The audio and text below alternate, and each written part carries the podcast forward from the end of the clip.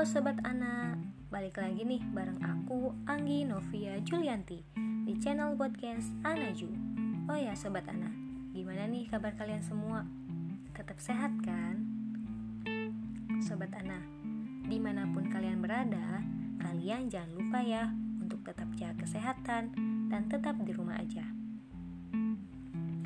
Sobat Ana semua masih ingat gak pada episode lalu aku membahas tentang apa? Yups, betul banget. Pada episode lalu, aku membahas tentang konsep dasar administrasi. Sobat Ana semua udah pada paham belum sama penjelasan aku pada episode lalu? Semoga kalian semua udah pada paham ya. Nah, Sobat Ana, pada episode kali ini, aku akan membahas tentang paradigma ilmu administrasi. Apa sih paradigma itu? Paradigma merupakan pola atau model tentang bagaimana sesuatu distruktur atau bagaimana bagian-bagian berfungsi. Dalam paradigma ilmu administrasi, aku akan membahas tentang pemikiran ilmu administrasi dan hubungan ilmu administrasi dengan ilmu lainnya.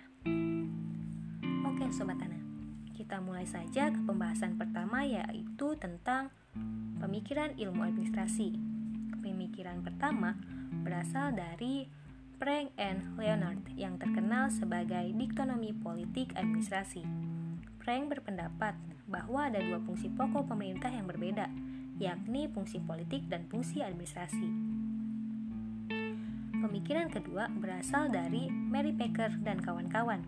Mereka berpendapat bahwa prinsip-prinsip administrasi bersifat universal dan dapat ditemukan serta berlaku kapan saja Pemikiran ketiga berasal dari Herbert Simon. Pemikirannya mengenai administrasi negara sebagai ilmu politik. Menurut beliau, bahwa politik dan administrasi tidak dapat dipisahkan. Demikian juga halnya dengan prinsip-prinsip administrasi yang bersip, yang sifatnya universal.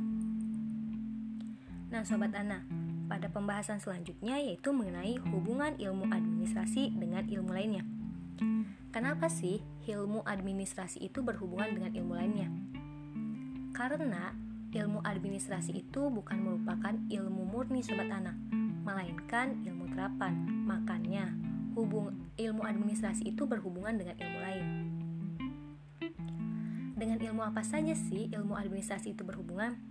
Nah, aku kasih tahu nih. Yang pertama itu ada hubungan ilmu administrasi dengan ilmu psikologi yaitu contohnya seperti seorang administrator harus mengetahui sikap dan perilaku anggotanya. Yang kedua, ada hubungan ilmu administrasi dengan ilmu politik. Nah, ilmu politik mendukung ilmu administrasi dalam mempelajari peraturan dan kekuasaan dalam masyarakat. Yang ketiga, ada hubungan ilmu administrasi dan ilmu ekonomi. Hubungan kedua ilmu ini sangat erat, saling melengkapi, dan bahkan saling tumpang tindih yang satu dengan yang lainnya. Yang keempat, ada hubungan ilmu administrasi dan ilmu hukum. Hubungan kedua ilmu ini sebagai pengetahuan yang mempelajari kaidah-kaidah dan norma-norma yang ada di masyarakat.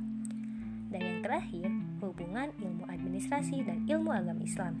Contohnya itu seperti hutang piutang, hak waris, zakat, sodakoh, dan lain-lain yang bersumber dari Al-Quran dan hadis. Nah sobat anak, mungkin itu aja yang bisa aku jelaskan kepada kalian tentang paradigma ilmu administrasi. Semoga kalian paham atas apa yang aku jelaskan dan terima kasih kepada kalian semua yang telah mendengarkan podcast aku ini sampai akhir. Kita ketemu lagi di episode selanjutnya. See you.